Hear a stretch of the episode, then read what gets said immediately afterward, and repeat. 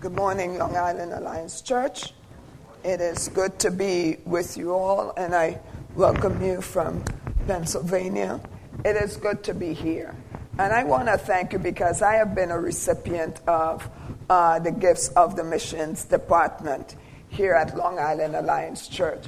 Also, I, before I start, I just want to tell you that I have a few of my newsletters I bought.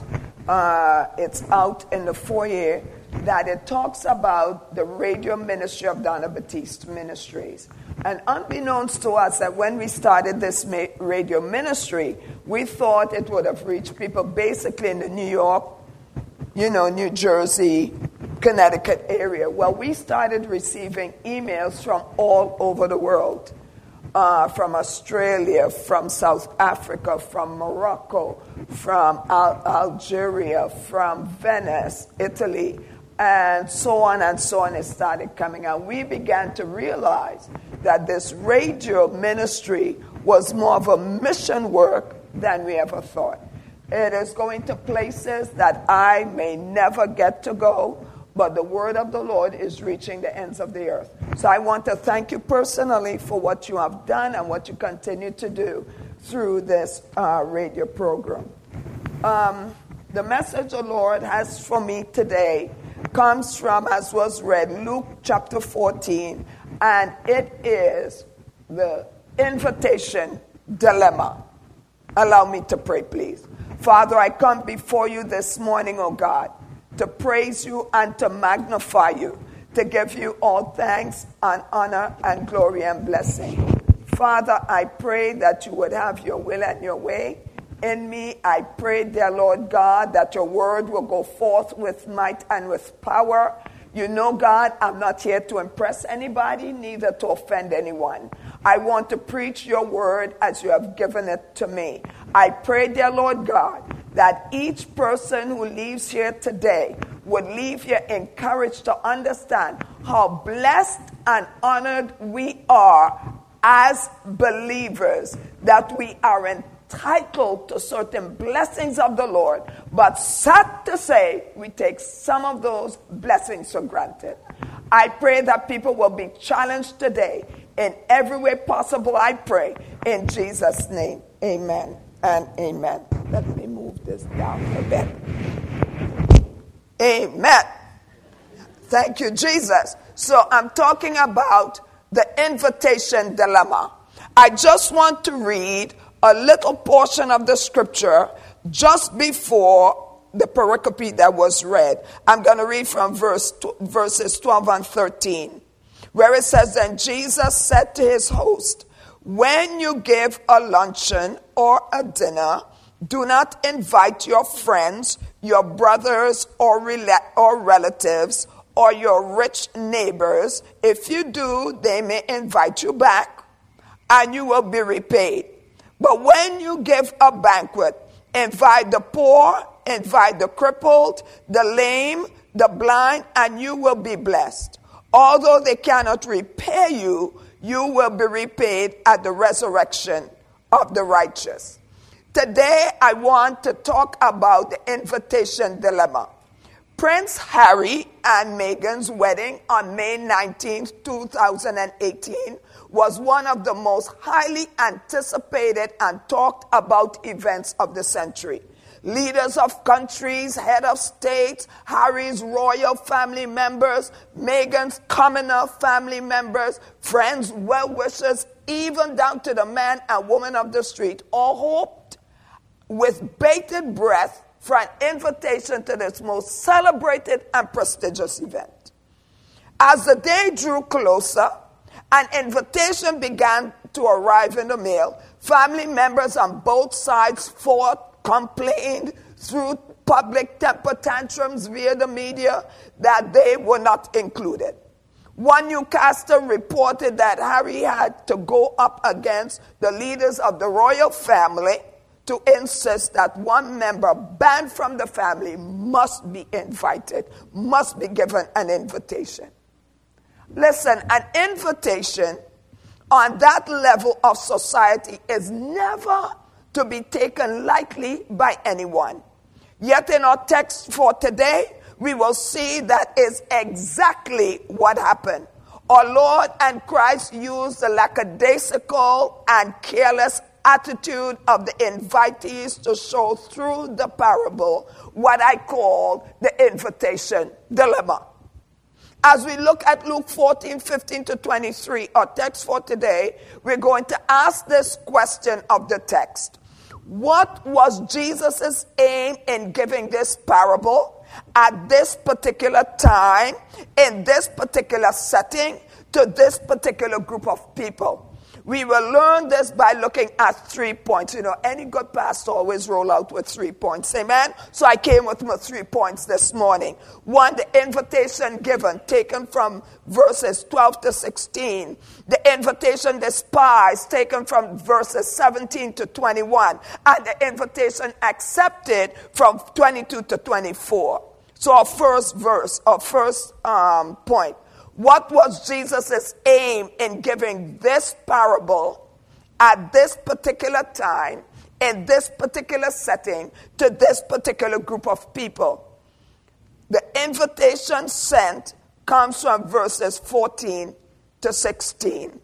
But allow me to read as I read from 12 and on, it says, And Jesus said, When you give a luncheon or a dinner, do not invite your friends or brothers or relatives or rich neighbors. If you do, they may invite you back and you will be repaid. But when you give a banquet, invite the poor, the crippled, the lame, the blind, and you will be blessed.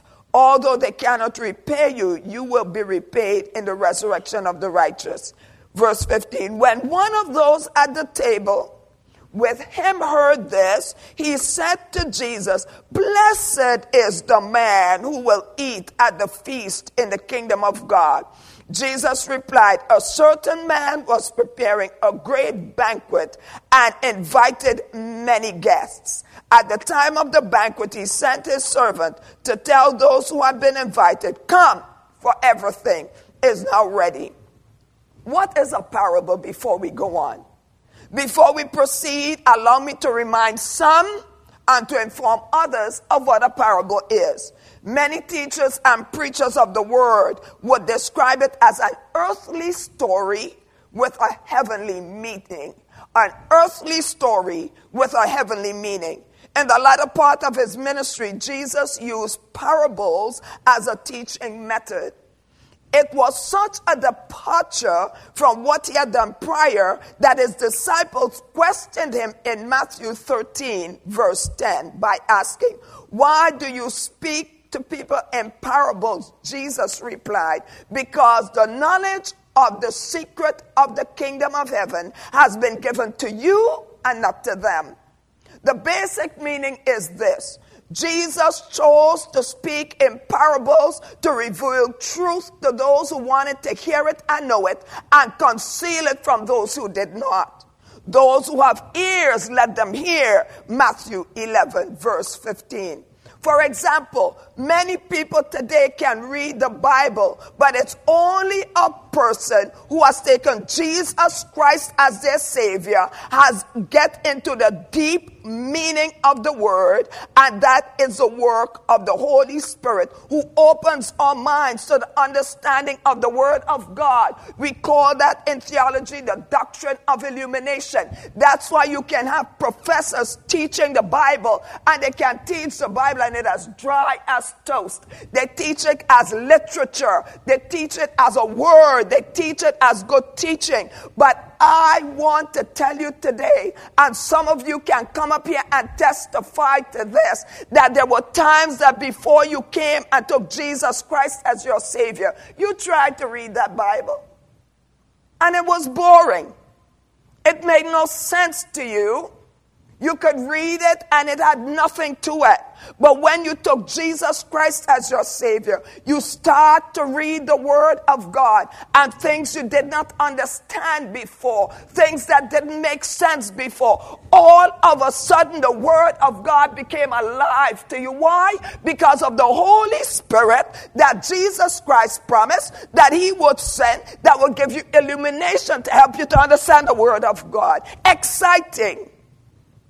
That's why the people out there in the world can't understand the Word of God. And by the way, why are they reading it?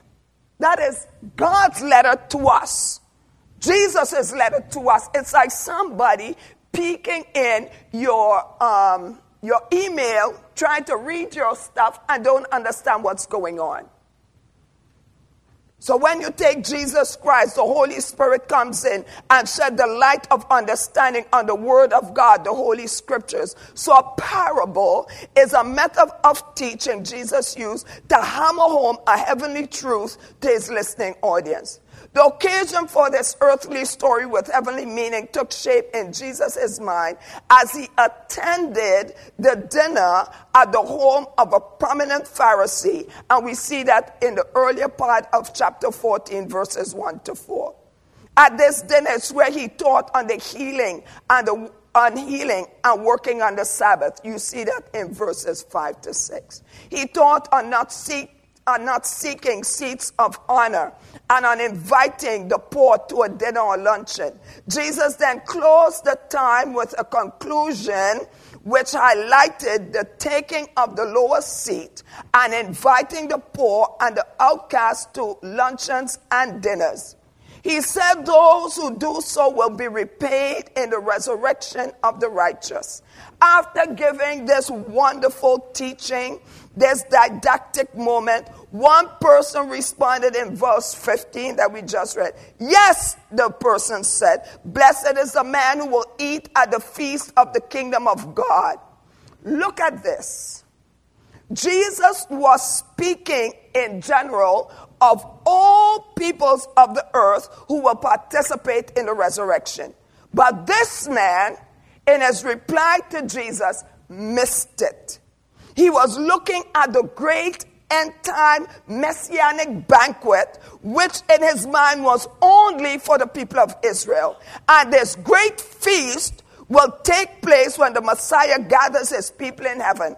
Because of this man's response, Jesus formulated at that moment a parable to teach him and all listening about the invitation dilemma.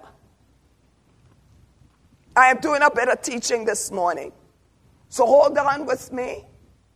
Don't get lost in a moment. Don't let your brain start to wander. But there is something I want you to understand. Jesus talked about an invitation that was sent, and an invitation always have a sender and a, and a receiver. The one who sent the invitation, the person, the master who sent the invitation was a person of wealth one of prominence. How do we know this? First of all, he said because the invitation was to a great banquet.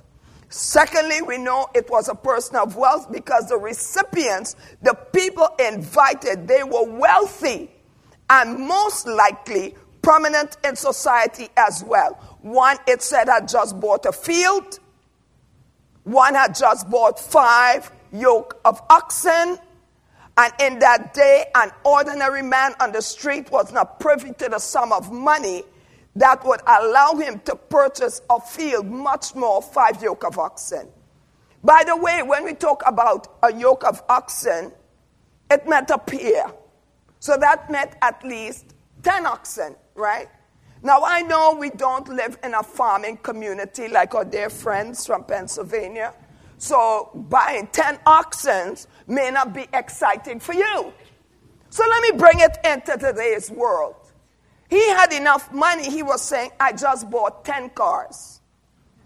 Or we can say he just bought for those who those of you who do blue collar work 10 pickup trucks. Or let's push it, he just bought 10 18 wheelers. You get the idea now? That's what he was saying. So these people were not people who were poor, they were people who had wealth. Then another said, I just married a wife. He meant he had his own wedding feast to attend. If this master is of that circle, social circle, then this man's wedding feast would have also been a great feasting banquet as well. And he did not want to miss it. To put it succinctly, the one who went who sent out the invitation was a prominent, wealthy man in society. One who, because of his prominence and notoriety, for a person to have received an invitation of, from him, that would have been a thing of great honor. The fact that he invited many guests and it was to be a great banquet showed that this was to have been the party of parties. This man, this master, could have afforded to throw this kind of banquet and mete out the kind of expense, and it would not affected his financial holdings. It would have been a mere pittance for him overall. Therefore, this kind of invitation, people would fight to have been included on the list of invitees. As has happened with the invitation to the latest wedding of the British royal family, that was almost a media circus. Anybody would have given their eye tooth to be able to go. Therefore, these listeners to the parable would have understood that the invitation sent was one that would have been highly prized, highly sought after, highly valued, and they themselves must have been thinking, oh my, what would it have been if I were there to receive that kind of invitation? Remember, Jesus was at a banquet with a prominent Jewish leader, and he was telling this story, so he had their rapt attention. Second point what was Jesus' aim in giving this parable at this particular time, in this particular setting, to this group of particular people? We want to look at the invitation despised. As we said earlier, the invitees to the banquet seem to have been a part of an inner circle of wealthy, wealthy persons. In the biblical time or day, a person evidenced wealth not by the money they had, but by the size of their land holdings or fields or vineyards, the size and variety of livestock, the many level of household servants they had, and thank God it doesn't happen today, how many wives they would, they would have. Amen. And thank you, Jesus. The one giving the banquet had to be well known to the recipients of the invitation, one of their own inner circle. Remember, as I said, Jesus was talking to those who were attending the dinner at the home of a prominent Pharisee, obviously wealthy. The parable was most appropriate and it had their attention. They would have understood exactly the scenario Jesus was describing. He had their attention as they called to mind the image of the wealthy man sending out invitation to those of his inner circle and persons who would feel honored to have received the invitation. Imagine those at the dinner of the Pharisees sitting around listening to Jesus, spellbound as Jesus unfolded this, this earthly story with a heavenly meaning. Then suddenly, the parable takes an unexpected turn. The one the master invited to the honored event refused to come. One could almost hear the listeners gasp, What? They refused to come. You could have heard rumbling through the car rumble, rumble, rumble, rumble, rumble. Unheard of. A thing not done. Shameful. The invitees refused. Let me read 18.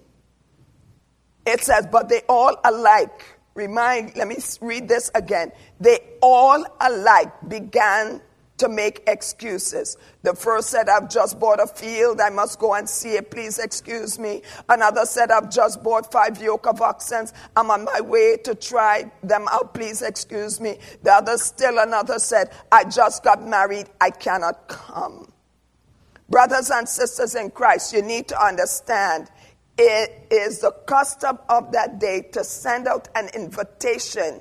And the invitation went out by hand or by word of mouth. The servant of the household will go and do the master's bidding and will then report back to the master what each invitee said.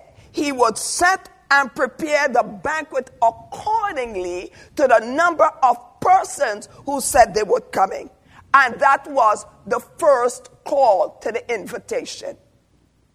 When the final preparation for the banquet is in progress, there is a second and final call of the invitation. The master determines the date and the time the banquet will begin. And as was said in our scripture, the servant went out to give the final call. And at that point is when the story turns. Those privileged and those honored to be invited as the master's first choice had initially responded that they would come. At the arrival of the master's servant with the second and final call, they said no, they would not come. It would be like a bride. While everyone is at the church waiting, she chooses not to show up and says, No, I'm not coming to the wedding. It would be like a young man or a young woman dressed up for the prom and ready and waiting for the prom date. And the prom date says, No, I'm not coming. What?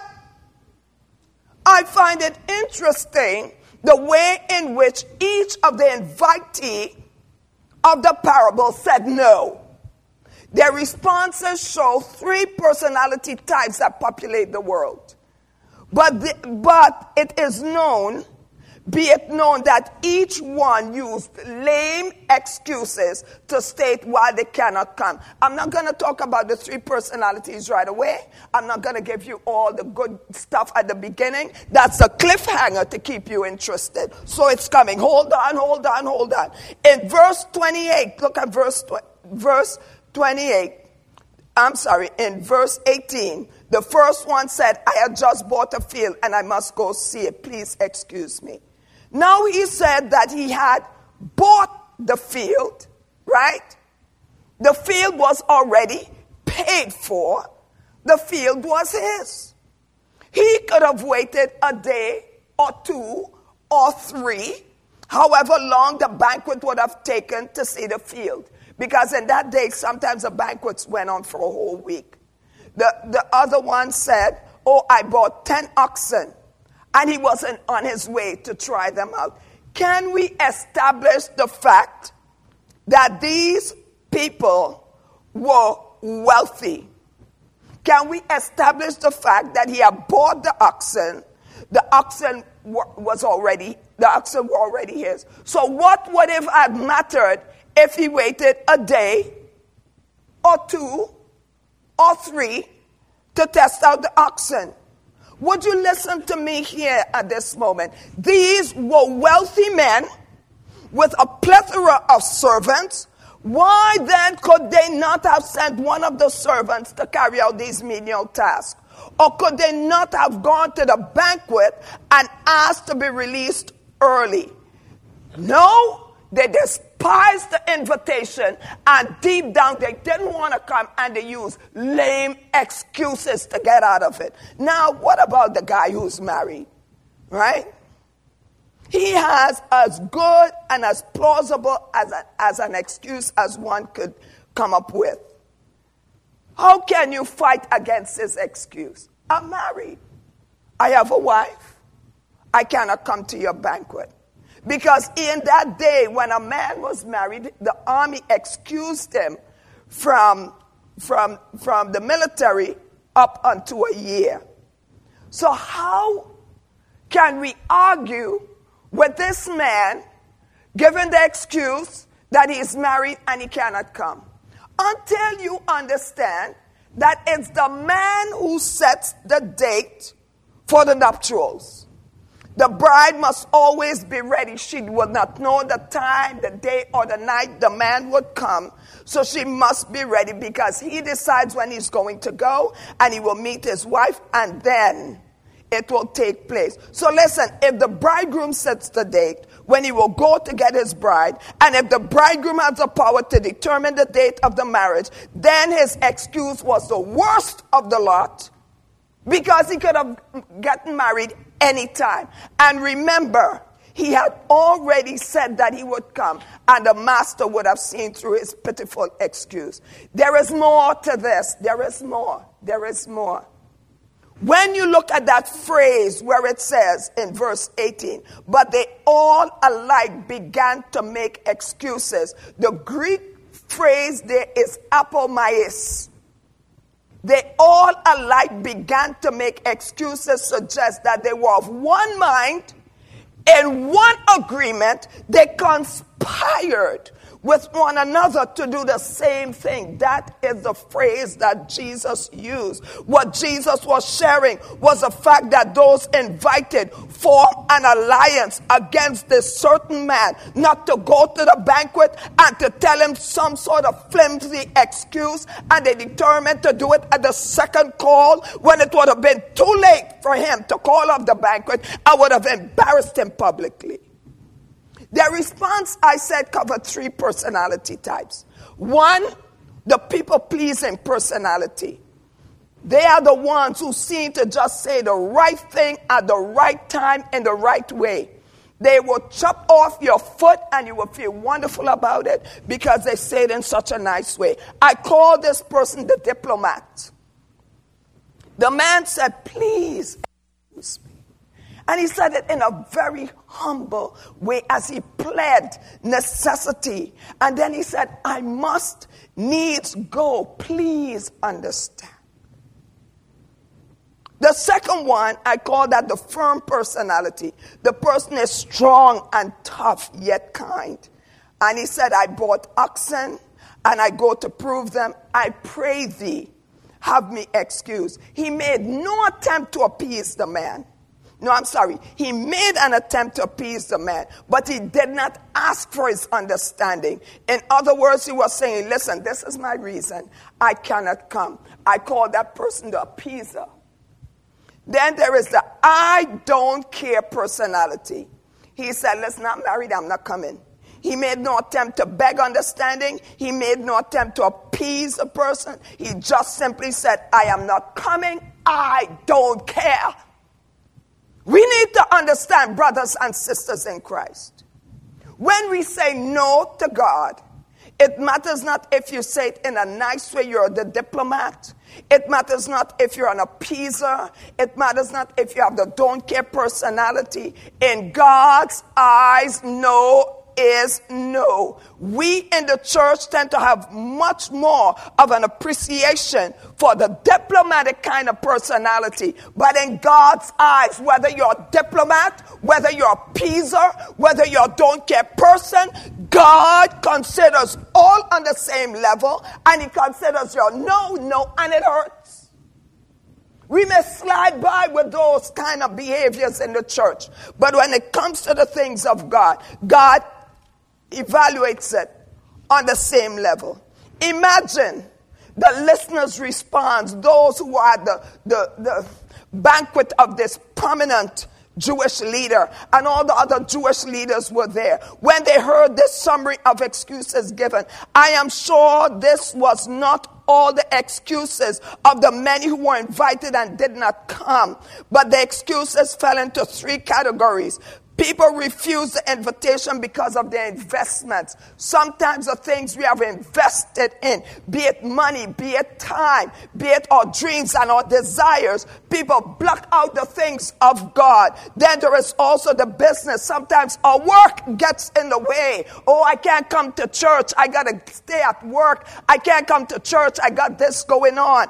And it blocks out the things of God. Sometimes the personal matters. Oh, I got to take care of the family. I got to do this, I got to do that. So the men use excuses like the investment, the field, the business oxen, and the personal matters marriage to deny and despise the invitation that Jesus said. What Jesus was showing was that they who were honored and privileged to receive the benefit of the invitation despised it so much that for whatever reason they conspired to say no they're not coming. However nice or mean they may have said it, no is still no to God, and it hurts. They despised the invitation, and it generated an angry response from that certain man, from the master, from the, from the owner. And it brings us to our third point. But before I go on, I want to remind us there are some of you sitting here that God has been calling to get involved in the things of the Lord. Maybe even calling you to a deeper walk with Him. Maybe calling you, maybe even, hard as it may sound, to leave some businesses and leave some investments and come into the work that He has for you. But sometimes we allow the things of life to loom so large in front of us that we're afraid if we let go of this or let go of that, what we might lose, but we don't realize that in the process we are losing our relationship with God. We are losing something more valuable because if God is calling you to leave something, it's because He has something greater and better waiting for you, but you're not gonna know it until you put your foot in the Jordan. And it's only when you put your foot in the Jordan that the waters part and you're able to see what God has for you.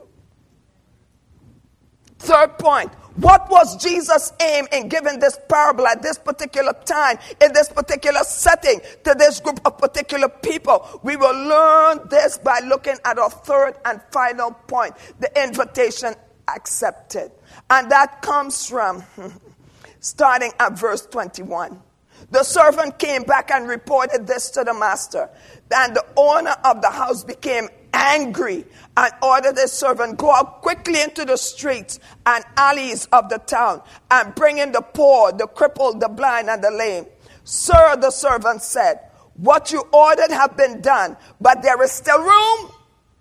Then the master told the servant, Go out to the roads and country lanes and make them come in, so that my house will be full. I tell you, not one of those men who were invited will get a taste of my banquets.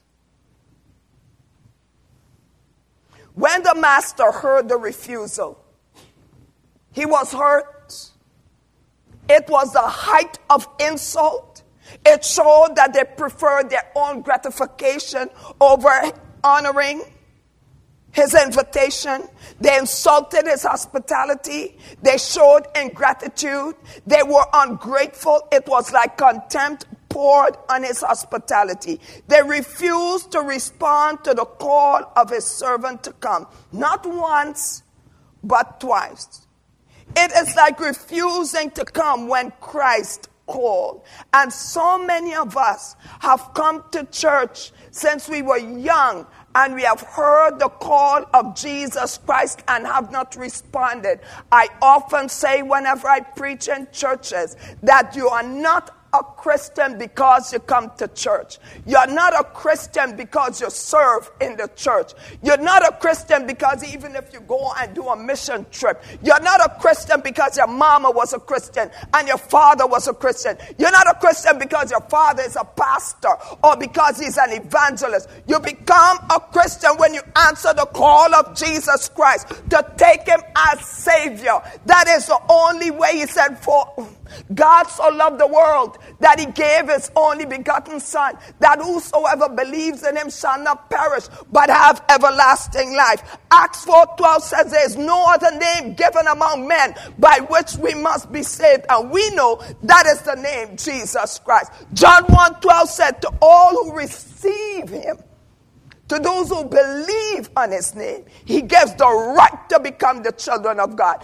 it's not enough to believe. It said Satan believes and trembles. You have to believe and you have to receive him. So Christ gave the call. The master said, they do not want, if they don't want to listen to the invitation, let's give it to others. He offered them the best and they did not want it. Let me tell you about the anger of the master to understand the depth of the master's anger, I want to look at the Greek word, which is the word thumos.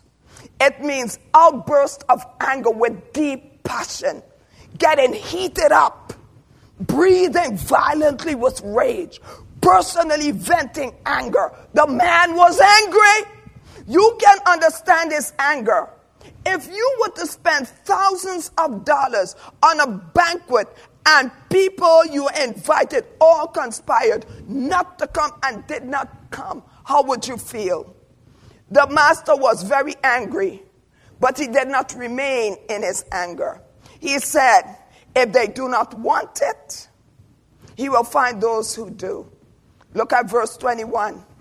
The servant came back and reported to the master. Then the owner of the house became angry, and he ordered his servants to go out quickly into the streets and alleys to the town and bring in the poor, the crippled, the blind, and the lame. The people who were in the banquet were the wealthy, prominent ones. No? Well, the ones who refused it, the master said, Go out to the town, the street, and the alleyways. These are Jews that the wealthy one looked down upon and despised and would never have invited into their banquet. So the master said, Oh, they don't want it? Well, go out and bring in the very people they despise. Bring them out from the alleyways. Bring them out from the street. Bring in the cripple. Bring in the blind. And bring in the lame. And if you people who are people of the, of the scripture understand, the Jews believed that if you were crippled, blind, and lame, had leprosy, you were not going to heaven. So therefore, what Christ was saying to them, you who don't want to come to the banquet, I am going to invite the ones in that you least expect to be there, and they will accept. The second thing he said, Sir, the servant said, We have ordered, what you have ordered have been done, but there is still room. Then the master told the servant, Go out into the roads and the country lanes and make them come in. This is now referring to the Gentiles because this was no longer in town. This was outside the town. And you know, the Jews at that time despised the Gentiles and looked down on the Gentiles and thought that the Gentiles would never, ever be part of that great messian, messianic feast. And what Jesus Christ was saying to them, you who have been so privileged and entitled, you have despised your rightful blessing. You despise it. You don't want to come. You don't want to yield. So therefore, I am going out to the very people that you think would not be a part of heaven. I'm going out to the Jews you despise, the nasty ones, the, the, the the outcast. I'm going to the Gentiles, the one you think would not have a part of this kingdom. What Jesus was trying to say, he was bringing a strong indictment upon the people. Those who are despised of society today. You have to understand the man who was giving the banquet represented God. That was the parable. The servant represented Christ who gave the first and the second call that the people rejected. The banquet is the feast of the righteous in heaven. It was not just for the Jews. It was not just for certain people. It was for everybody. The parable was one that posed a dilemma, an invitation dilemma because the ones honored and privileged spurned their rightful blessing and they treated it lightly. This parable was an indictment on the Jewish leaders. They treated it lightly. They took it lightly, took for granted the blessing God gave to them. They despised it so much that God gave it to another. It was an indictment upon the Jewish leaders because their privileged entitlement, they despised their rightful blessing. They took it for granted that they would be a part of the great messianic feast. It is also an indictment upon the church today. We who have benefited from the good preaching and teaching, we who have benefited from freedom to go to church every day if we choose to. We take these things for granted. And there is a judgment that is coming upon the church, that has come upon the Jewish people, because we can turn on the radio anytime and listen to a sermon. We can turn on the TV anytime and listen to a sermon. We have Bibles lining our shelves that is catching dust and we don't read it. We have services that go on in church and people don't attend it. Oh, there is always something going on at that church. Oh my goodness, I always have to attend. Oh, another Bible study. Oh, another time of prayer. How many times some of us get up in the morning and spend time in God's presence, spend time in the Word and time in prayer and time calling out to the Lord. How many of us remember the days when we used to lay in God's face and cry out before Him with tears running down our eyes? But we have taken the things of God for granted. You take for granted the fact that you can come to church and hear a sermon. You take for granted the fact that you can turn on a radio and hear a sermon. You take for granted the fact that you can turn on a TV and hear a sermon. You take for granted the fact that you have Bibles in your home that you can pick choose and refuse. What has happened in the church today is that people have become very fat and lazy with the things of God. We have forgotten what it means to really press into God, to really do the things of God. It is not just enough to come to church and do the things. You have to get in with your Lord. You have to spend time in His presence. You have to spend time in the Word.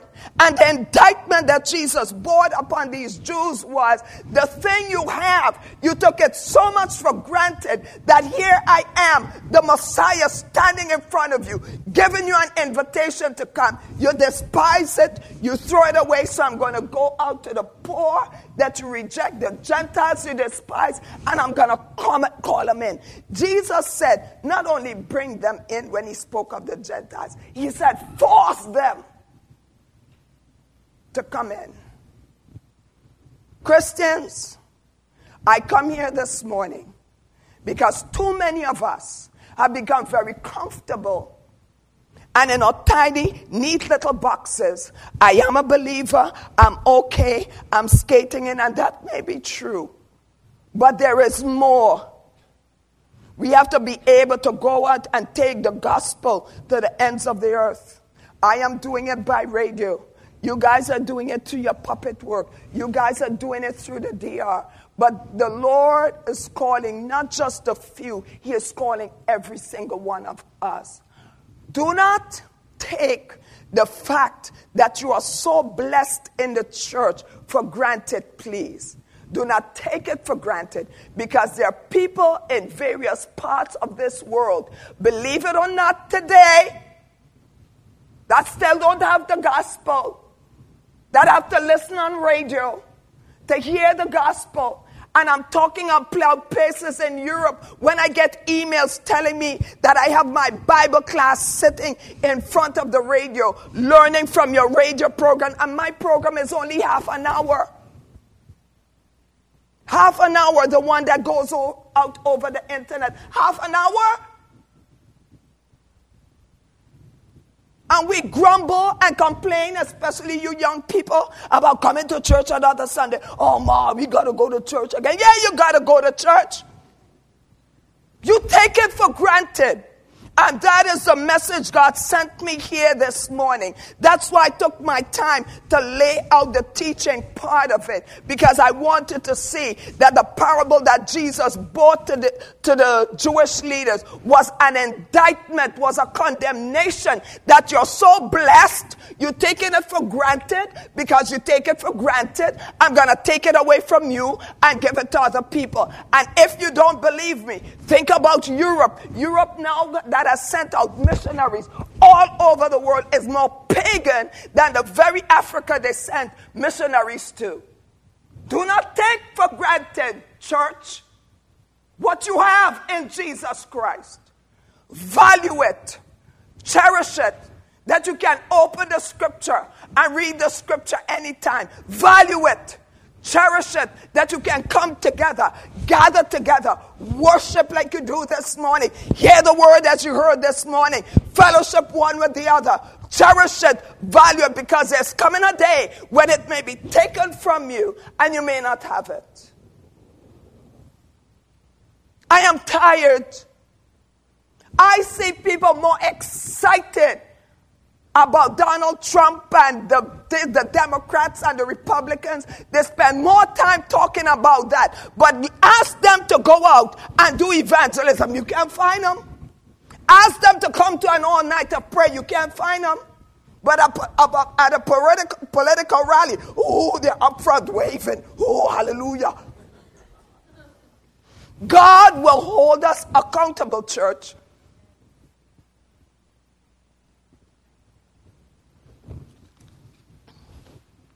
We are so blessed in the United States of America.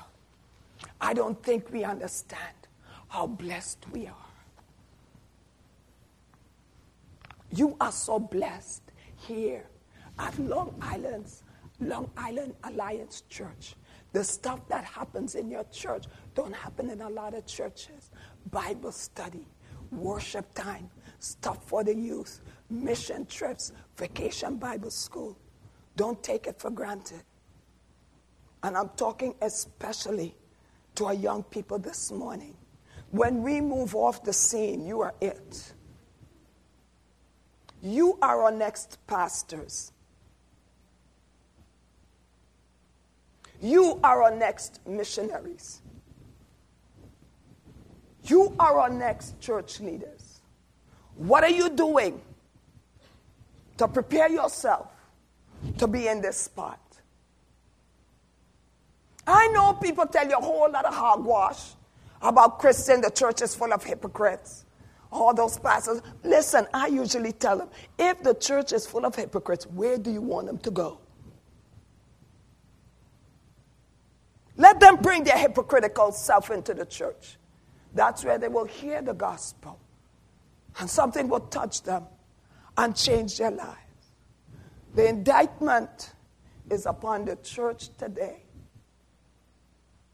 Because, like the Jews, we have been highly favored and we have been blessed.